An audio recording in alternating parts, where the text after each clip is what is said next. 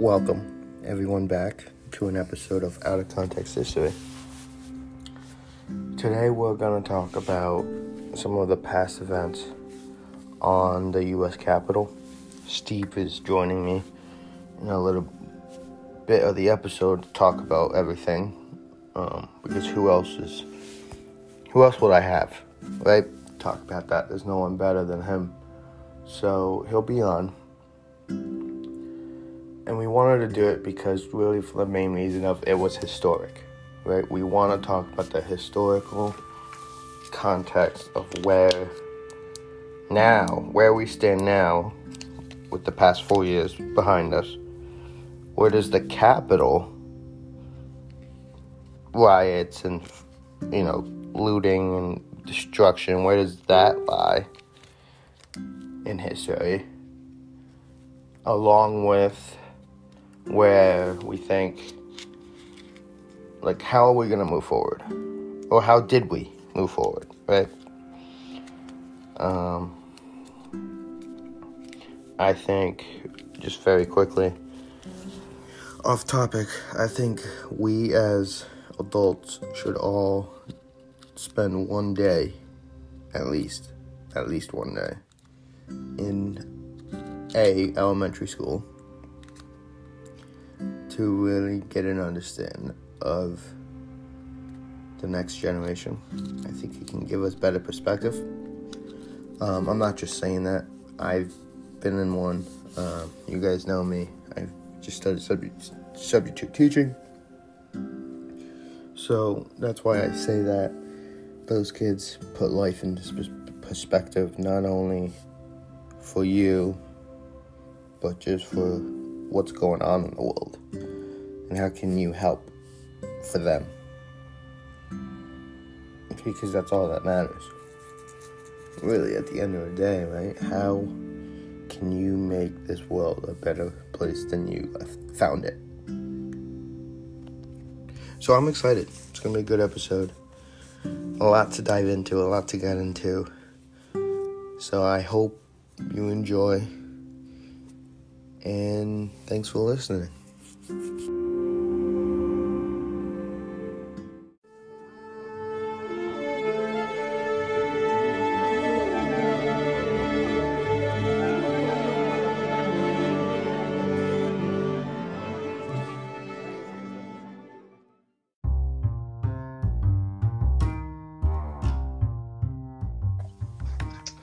So,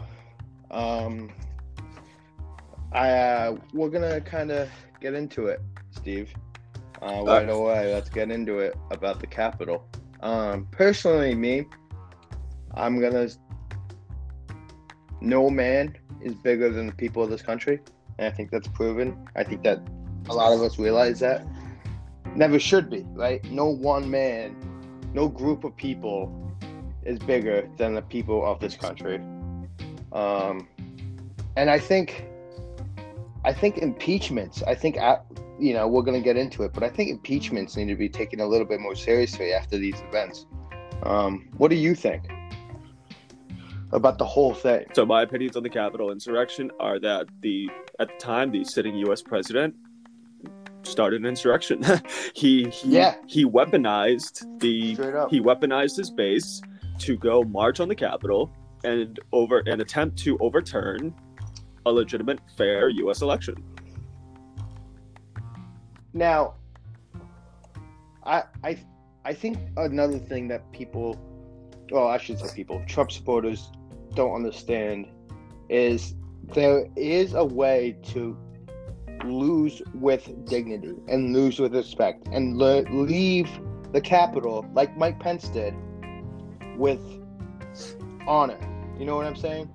Trump lost everything. He lost everything with his actions. So, one thing I've always said is that you can say as much as you want to say about former President Trump, but as much as people, especially people like you and I, Bobby, who lean more to the left, especially our age bracket in general, we can say how much we despise Trump, how much his policies were counterintuitive to the American way of life, but it's essentially who we are. We were able to elect the first black president in 2008, and then 12 years later have the first African-American woman be vice president. But in between that, we had a white supremacist. Right. So whenever I keep hearing Joe Biden say, this is not who we are, this is not who America is, I know that that's him saying that to be a unifying figure. And I hope that he is not naive into thinking that now Republicans are going to work with him, because this has been written on the walls since 2009. In 2009, we saw a staunch rise in extreme right-wing terrorism. We saw people burn down churches in Springfield, Mass. We saw people shoot at the White House. We saw people have Curious George OH shirts. We have seen this level of vitriolic racism and vitriolic anti-Semitism for a long time in this country, since the militia movement of the early 1990s. Which I'd say even before that, you know. Well, I believe that the militia movement that we saw in the early 1990s with Ruby Ridge or Waco, and then ultimately dying off a little bit after Oklahoma City, we've seen that the right-leaning ideologies in this country have been used as a way to weaponize the base and to stir up a lot of people just for the sake of keeping things the way they used to be. The loss of absolute power has now been confused with persecution for the American right. They don't want to win the politics, they want to win the culture. And they're upset that America's not John Wayne anymore. And they're very uncomfortable by that. Here's the thing. I totally agree with you. But why don't you think these people have no faith in the next generation, you and I, after them. They have no faith in any of us to make this world. You entered this world, you're supposed to leave this world better than you found it, right? That should be your life mission. That should be all a part of our lives. You make this world a better place once you leave. But why don't these people want to see that? Like, what's so bad about personally, I feel I always say you can have strong feelings and strong criticisms about your commander in chief, but you can't hate all of their supporters. Right. I can't find myself to hate every Trump supporter, because you can't find yourself to hate 70-something million people just for the sake of not voting for your guy. And I understand that. But on the same note, to see now that 75% of Republicans believe the election was stolen. Now, I'm not going to go into the whole ideology of why I believe that Republicans are much more likely to believe that the election is rigged, the election was run against them.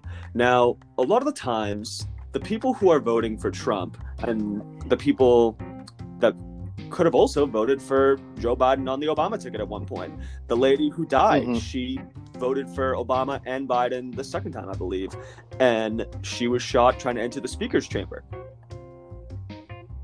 So we see that sometimes a lot of these Trump supporters were very frustrated, and they were very frustrated. They kept seeing America changing, and they didn't like that change. Like I said before, Joy Reid said this perfectly on MSNBC during the inauguration, that conservatives lost the culture in the 90s. They realized that the culture was diversifying. The culture was expanding to not just white males being movie stars. It wasn't just the pretty white skinny actress anymore. It was the world is changing, and for a lot of people, it changed way too fast for them. And for them, their culture meant far more to them. Saving their culture meant a lot more to them than saving their politics. And when Donald Trump first came about in 2015, the first major speech he makes is claiming that most of all Mexicans are rapists and criminals, that the government is cheating you, and that Muslims are coming to kill you. And he really did successfully convince a lot of people that only I, meaning Donald Trump, can save you from this. And Even in 2016, you could hear him saying, the whole system is rigged. If I lose, it's rigged. The whole system's rigged against you, meaning against, you can use context clues. Who do you think Donald Trump is claiming the system is rigged against? Right, exactly. Now, I think that's another important point, that we've gotten to this point in this country that we realize sometimes giving up a little bit of you for the better of the world is not a bad thing. Not saying that we still have a lot of people that I think, like you said, I think don't see the value in giving to others and that kind of thing, and selfish in their, I don't want to say Donald Trump views, but selfish in their conservative views, right? I guess. Yeah, I guess that's what they would be. They're just they don't understand that life is about a lot more than just what Donald Trump is throwing down your throat, basically. Well, another thing I also want to take note of is that when it comes to Trump's rhetoric and when it comes to him not coming out and disavowing a lot of these fringe groups, really did garner support from a lot of these fringe groups. And the reason why Marjorie Taylor Greene, who is a representative from the House of Representatives in Georgia, she has tweeted and shared QAnon conspiracy theories, and she was just voted in this past fall. Right. For our listeners who aren't aware, QAnon is a global conspiracy that Democrats are running a pedophile ring. It's if you go down the rabbit hole and see reputable sources on what QAnon is, you can notice that they are all very sympathetical towards Donald Trump. They have roots in extreme evangelicalism, and we can also see that most of these people started following this during the start of the pandemic. So they're home, they have a lot of time on their hands, they want to find the answers, they want to find the truth. And they're going to find places that are going to be more tailored towards their worldview.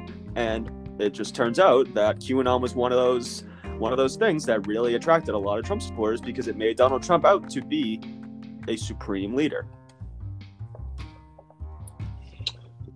So, do you want to just maybe continue with how the rise of these groups? Sure. So, is there anything else you want to talk about with the Capitol? I'm sure we'll throw things in there as we give context to the world. So, okay. The rise of these groups. Are you familiar with the militia movement of the 1990s? With you, so only you, because of you. Like a lot of political things I only know because of you. Well, when it comes to the political atmosphere of the 1990s, what do you remember as far as early 1990s history?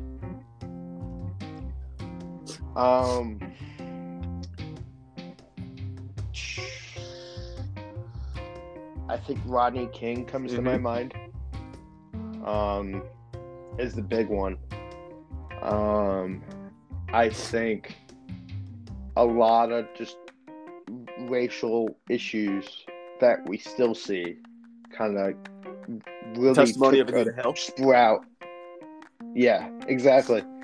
I just think in the 90s you just have this a new world. We also went to war. Right. So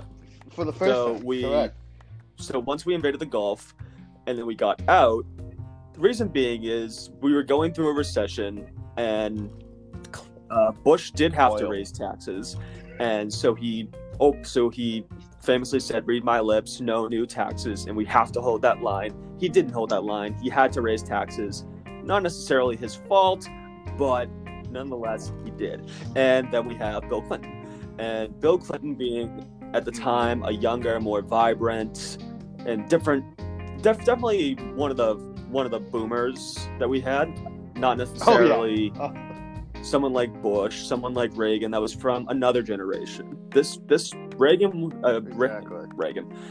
Clinton was much more appealing for the more middle class person. Just yeah, and also just he was staunchly not the same as Reagan, just politically not the same. Not to say that yeah, Clinton was completely innocent as far as his lack of progressive ideals. I mean, he did start "Don't Ask, Don't Tell," as well as the crime bill that we've now come to criticize as Democrats.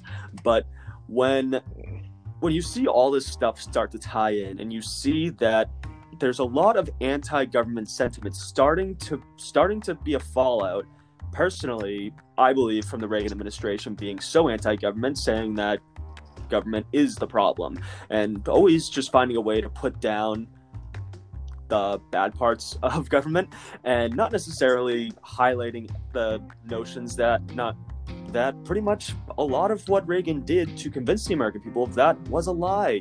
I mean, Reagan's brother and father were put to work by the New Deal, and Reagan was fundamentally against the New Deal. And you'll see time and time again, especially once we talk about Ronald Reagan in the future, that there was a lot of things that the media didn't show about President Reagan at the time, and how there was sincere media bias towards him in the 80s, and staunchly different to now how conservatives believe that the media is not kind to them now. We see that flip in not even 30 years. Mm. And so why do you think that flip has occurred? Not in such a quick amount of time. The American culture has changed fundamentally since the 1980s. I mean, like I said, we're far more diversified now. I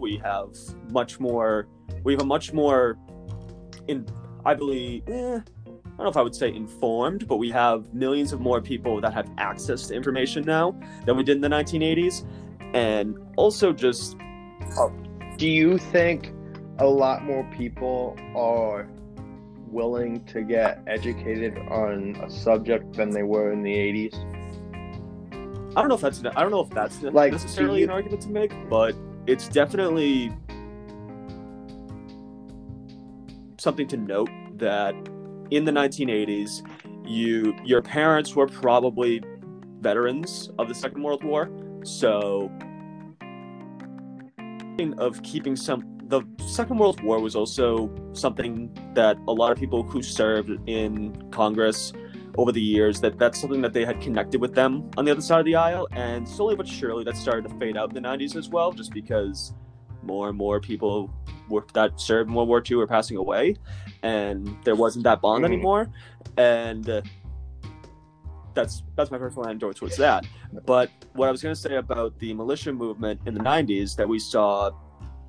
The American public couldn't believe when they saw Timothy McVeigh for the first time after the Oklahoma City bombing. They couldn't believe that it was someone who was in the U.S. military, who was a homegrown patriot, could do something like that to his fellow Americans. Yeah. And as we saw with the insurrection in the Capitol, the FBI has barely taken this seriously. They have barely taken far right-wing terrorism to be scary and dangerous. They have clearly undersold and clearly underprepared just how extreme they will go. And it's funny that what we saw in the Capitol compared to what we saw in the summer during the Black Lives Matter protests, and what's been coming out, the DC police chief resigned. We're starting to see more and more that the DC National Guard leader was denied access by the Pentagon. We're starting to see that it's what we feared all along, is that the federal government really had no plan for right-wing terrorism, because essentially since 9/11, we really haven't considered terrorism to be a domestic problem. Yeah, no, you're completely right. Because, you know, I think once 9/11 happened, you know, we didn't even think about terrorism in our own country for a while. I think that was also creep up. Islamophobia. Yeah, for sure. 100%. and it's been able to just creep up on us. You know? I wouldn't necessarily let us off that easily, saying it. We let it creep up on us. We've known it's been there for decades. We've known it's been there since the 1990s, and it. I can't stress enough that the election of Barack Obama made these groups go up by substantial numbers, and the election of Donald Trump once again by substantial numbers. It's only been really in the past 10 years. It's about since the Tea Party movement of like 2009 to 2012 that we've seen a substantial rise in not only gun ownership and these people, that we've seen more of these militias pop up. And like I mentioned to you before, in the Southern Poverty Law Center, I believe when you and I were looking stuff up like this, we saw there was 59 registered Klans chapters across the country. Yeah, I believe it was something like that. It was more than one per state. I don't remember. Yeah. And unfortunately, even your small state of Rhode Island isn't free of neo-Nazis there, my friend. Listen, we were the last one to sign the Declaration. I think we suck at everything we do. Besides Gina. She's done a good job, and I am happy for her that she got a big, big job. Well, a big, important job for herself. Because she's done a good job, so. Besides that, Rhode Island... Rhode Island was also more tolerant of religion during the times of the Puritans in Massachusetts, though, so... Yeah, that's the whole reason Roger Williams came here for. I was gonna send you a passage from what I was reading today about Mary Hutchinson. Oh, from Professor J. You're definitely from that. Showed me that passage. Yeah. Anyway. Yeah. We're burying the lead here. When it comes to the militia movement, especially of 2009, if you go on YouTube and you type, and I'll actually send you the link, Bobby, there's a video that I always love to show people about just how ugly it was in the early 2010s. Okay. It's called America the Beautiful. It's anything but in this video. You will see some of like what you imagine you would see at Klan rallies, what you would see at a lot of these Tea Party events in the early 2010s. They would call Obama communist, fascist, and they would say anything else about him. They remember those pictures of Obama that they had his face look like the Joker. Yes. Oh, yeah. They had horrible pieces of merch. They had merch that said "Bury Obama with Kennedy." That's now. Just... The same now, not to say that's the majority of Republicans, but the fact that 75% still believe the election was rigged, you have to imagine that a decent amount really do believe this. I hope as a proud independent, as you know I am, I hope that the Independent Party can do something within the next 10-15 years. Not win it, but make a splash. I personally don't. I don't see an independent party as being a viable option, just because any independent party that comes out for anything that's more of a left-leaning cause will drive votes away from the Democrats and reduce our power in Congress to an even greater degree that the Republicans have tried to build now for these, essentially, since the party line switched in the 60s. Yeah, I don't know. Because when we had... I get that. I understand what you're saying. One thing I will not forget, Bob, is when Mitch McConnell said on a Senate interview, TV interview, I don't know why I said Senate interview, but he said, my sole purpose is to make Obama a one-term president.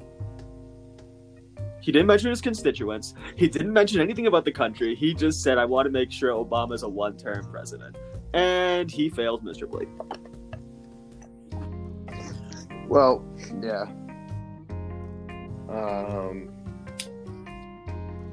So, I don't know. I think... Why do you So how do we get, not, I guess, through or make this a better situation? Personally, I see President Biden has a lot to do when it comes to undoing a lot of Trump's oppressive policies, and the policies he put in place merely just to mock the Obama administration. The fact that Trump ran for president just because Obama hurt his feelings in the first place just shows how petty the man was. And I don't believe people really believe a lot of his policies held teeth until they were actually signed by Congress. And that's why Joe Biden seems like he's doing a lot as far as executive orders, but he is reversed. The majority of what he's doing is reversing a lot of Trump's executive orders as well. How do we increase our ability to cooperate during this polarizing political time? Yeah. I don't necessarily have an answer, besides I personally believe the conservatives in this country have a lot of soul searching to do, and I know that sounds like me being a pretentious liberal elite saying that, but I cannot get over the fact that the loss of absolute power is being confused with persecution.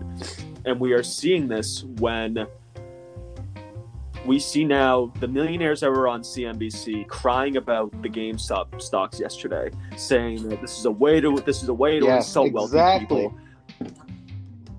You're so right. And I love that you say that, because I was going to do, I have had a passion, and I have a growing passion for Wall Street and learning about the stock market. So I love that you brought that up. But you're so right, and it's bullshit. I really have no tears to shed for a hedge fund manager when these are the same individuals that there's pictures of them laughing and popping $2,000 champagne at Occupy Wall Street protesters in New York. These people are the scums of the earth. I really have I have absolutely nothing to say against these people. I'm not one of those people that says eat the rich, but when there's nothing else left to eat. The same people I hear who love libertarianism, which is a lot of these hedge fund managers, they all claim, I'm libertarian. So essentially what you're saying is you smoke weed but fuck poor people. That's exactly what a modern day libertarian is at this point, because a modern day libertarian, to the extent in which you want the government out of your life to any degree except for the military, is fundamentally impossible. This country would not exist if the federal government did not push for the Transcontinental Railroad. This government has helped build this country. This idea that we can be completely... The idea that Americans built this country, yes, but we did have a lot of help with the federal government, because not for nothing, we really didn't have much of a country before James K. Polk, and he made us from sea to finding sea to shining fucking sea.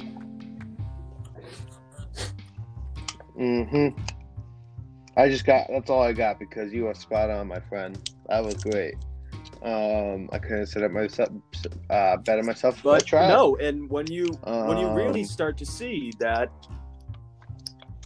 these guys who, like the Bernie Madoffs of the world, or even so, this is the last thing I will say regarding President Trump before we start going into the legacies of the former presidents. But one thing that I think speaks so much volume is, do you know the last action that Donald Trump made when he was in office? The last pardon he gave. It was ridiculous, but I forget. I remember hearing how ridiculous. So he pardoned Fox News host's husband for something about taxes. Yeah. There is nothing more quintessential than Donald Trump. I'm sorry, but that's so on brand. He did leave on brand. That's the most on-brand thing that President Trump could have left on, is pardoning someone related to someone from Fox News for tax evasion. Now, I have a question for you, because this came up. A friend of mine asked, and non-historic friend asked me this, and I was so happy that she did. But would you, in our history, the worst presidents. Yes, in Andrew Jackson. In general, like, who is the worst of all time?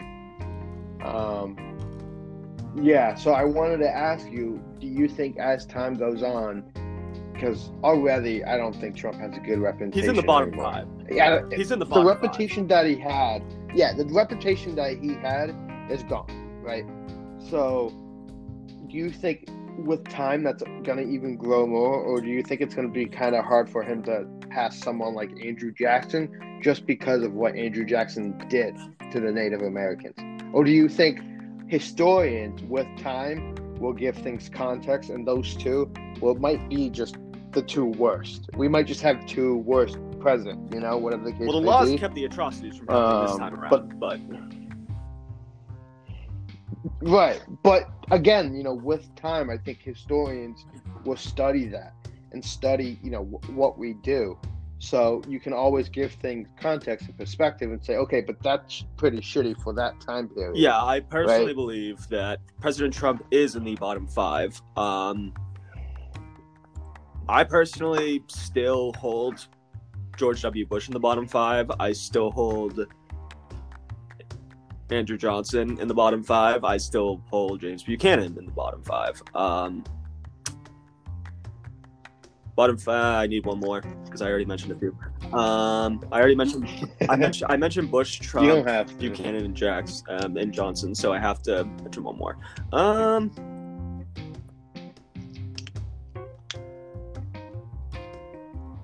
Fuck it. Franklin Pierce wasn't good. I don't know. Who would you say? Yeah. I mean, I would never get over that. Like, Herbert. Yeah, he was pretty bad too. Hoover. Yeah. He let the mob run this country for 4 years. He let the mob do whatever they wanted. What do you mean? We just finished the Trump administration. That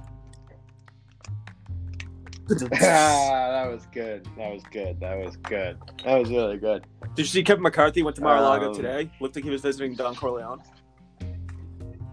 Yeah. No. Yeah. I did not. So that's that. There's that. But as far as this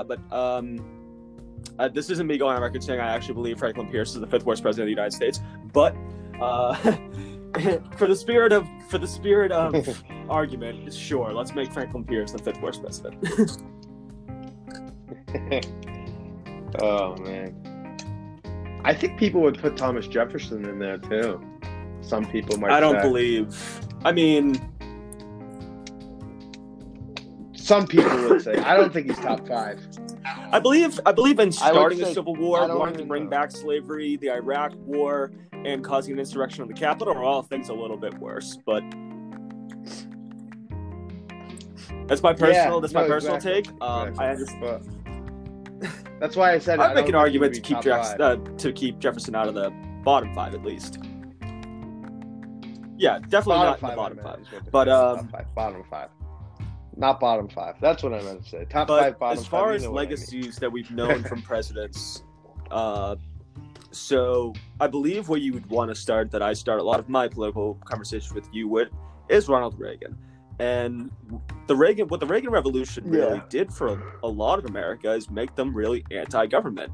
And he inspired a whole generation of people who hate government to get into government, which is what we saw in the 2010s when we had the likes of Michelle Bachmann, Steve DeJarle, Paul Brown. Some of these individuals, like Michelle Bachmann, went on Fox News on Glenn Beck to talk about the U.S. Census being a way of having concentration camps. Now, these people are out there, and you know that their base loves that. Their base absolutely loves it. When you see someone like, what's her name? Lauren Boebert. When you see someone like her, and she makes a statement by open carrying a gun on the House floor. Now, obviously, it's just a political stunt. I'm sure she really does believe in Second Amendment rights. I'm not saying she doesn't.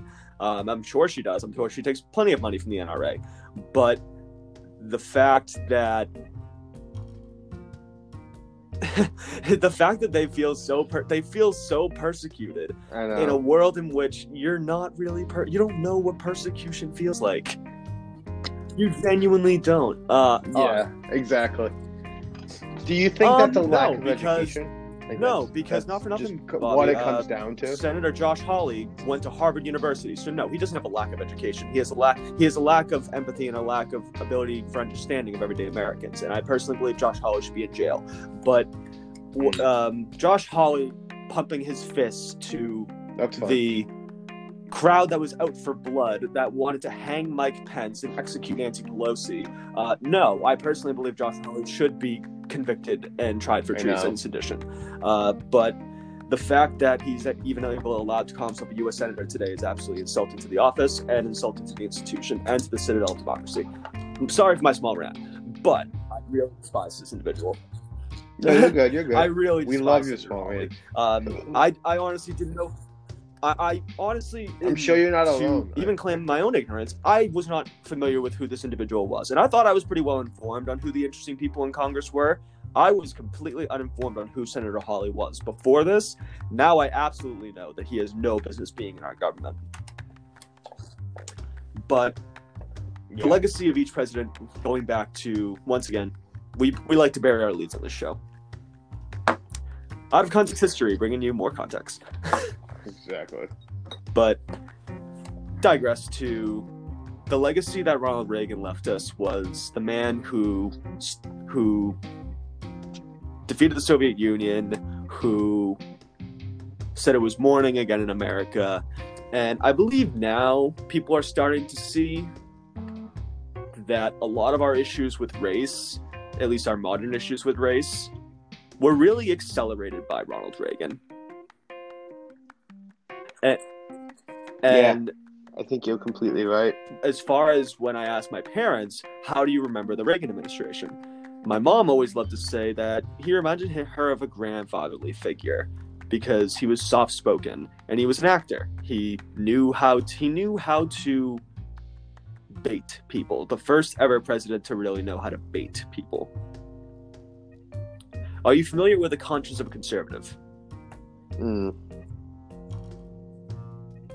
Yes, because of professors that so you knew who I've had. One of the professors that I had to read Conscious of a Conservative in his class, and he was very shocked when we did a in-class experiment that I was, for the most part, pretty anti-Conscious of a Conservative, and he called me out in the middle of class saying, Steve, I really wish you didn't know the political disposition of this before you did this assignment. I was like, you do realize I've worked on numerous campaigns in my life, right? Like, I have a pretty educated political opinion. But... Right. Well, that's the issue with some of these professors in the world that are just caught up in this professor in particular. Educational as far as when it comes to pretentious professors, I can wholeheartedly say that this individual is one of the few pretentious history professors I had. But that being said, I also, for the most part, agree with a lot of my history teachers. And politically, I did agree with this individual. I really did. But we just did not see eye to eye on the application of politics. So what do you think of as the legacy of Ronald Reagan?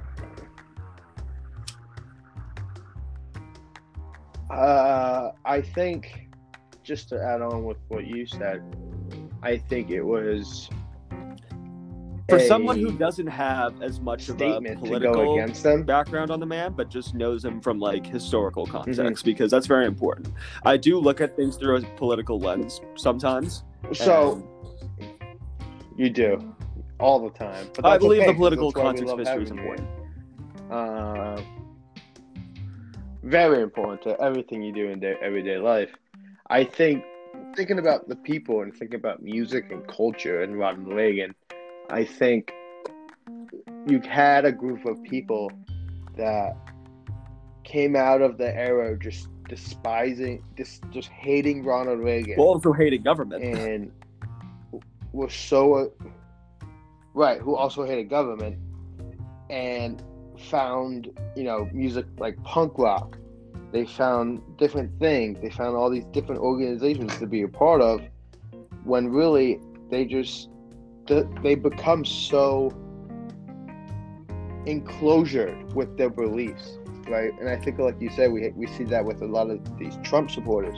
They're so enclosed with what they believe in. They can't see the bigger context of the world, the bigger history of the world, what's actually going on, what does it mean to be American, right? That's what we, like, it means everything. But that, right? Means something different to different people. It means everything. It means hard work. But the, right, and these people are so enclosed in... If you were to ask somebody, when was America great? People... A lot of people would say... Well, because the vast majority of people now... Some people would say the 1950s. Some people would say the 1980s. You know, I mean, because maybe in the 1980s it was going well for them because their neighborhood wasn't overwhelmed by a crack epidemic, by AIDS, or anything else in society that wasn't affecting affluent white people. Right. Yeah. Yeah. So I just think it's such a...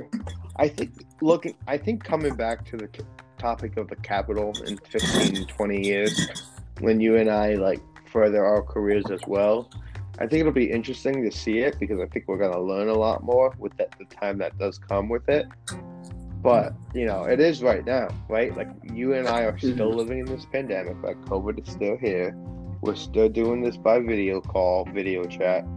Like, it's historic. And I think capturing these moments with you and just talking about these things are important because somebody somewhere has got want to know what the hell was going on in 2021 or 2020. And for some odd reason, they felt that I and you were the ones that they needed to listen to. Exactly. So, thank you, as always. Is there anything else that you just want to say? I want to say good luck to President Biden. Obviously, I want him to do well. He also was not my first choice, as you know.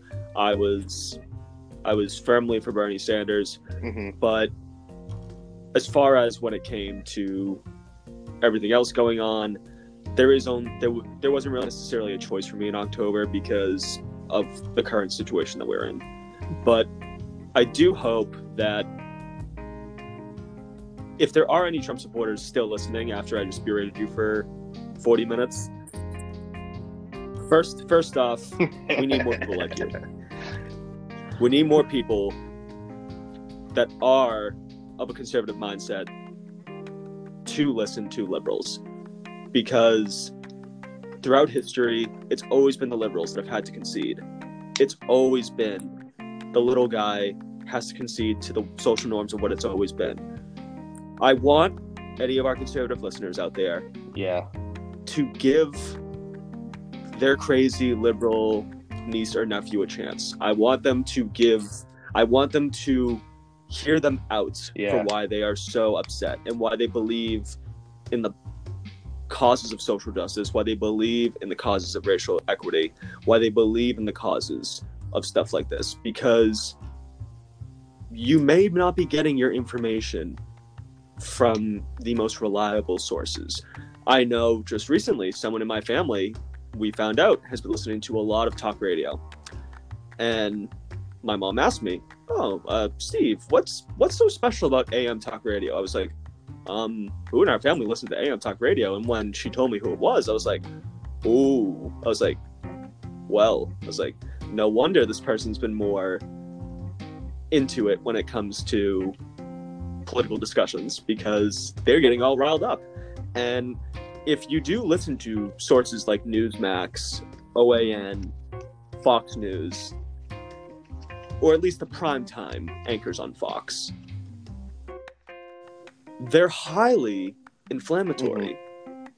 They make their viewers upset. They make their viewers wish your country's being overrun by liberal elites that want to take away your livelihood. They want to take away your John Wayne. And I know I keep stressing that point, but can you imagine the majority of the people who marched on the Capitol Can you truly believe that even the people who didn't storm the building, they still went to a rally called Stop the Steal?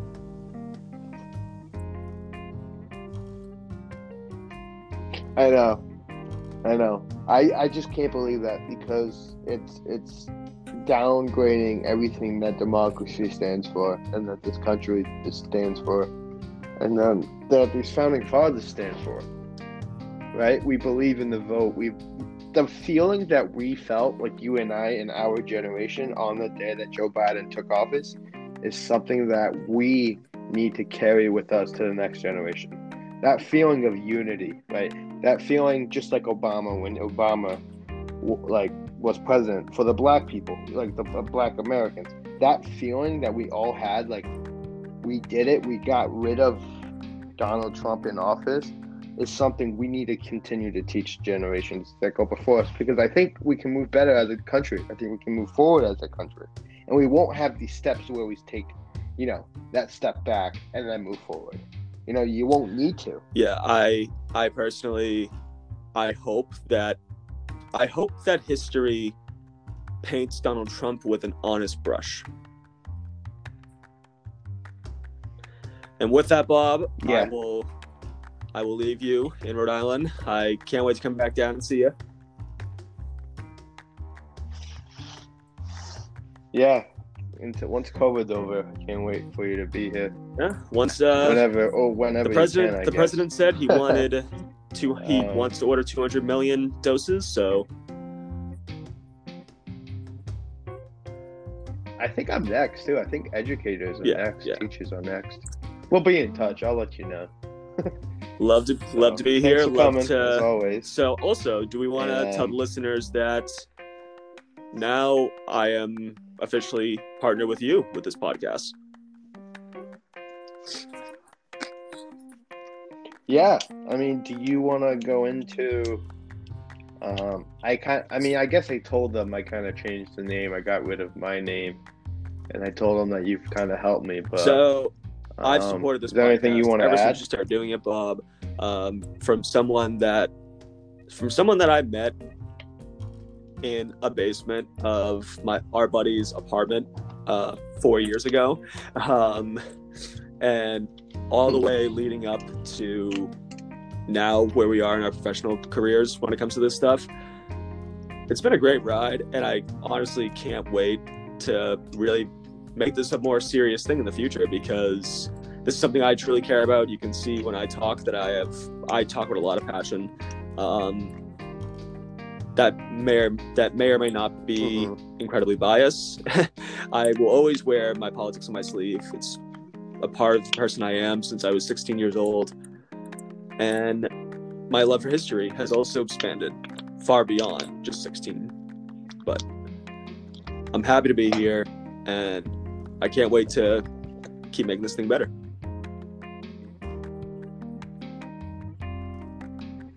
Happy to have you. I think I'm excited to just watch.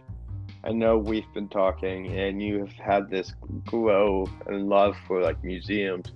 So I'm excited to have more museum podcasts with you moving forward, because I'm sure you're going to do fantastic. If you do get into that field, if you do start working in it, you're going to love it. You're going to be fantastic at it. Coming from someone who is starting to get his feet wet into that field, you're going to love it. So no worries, man. Thanks for being a part of it.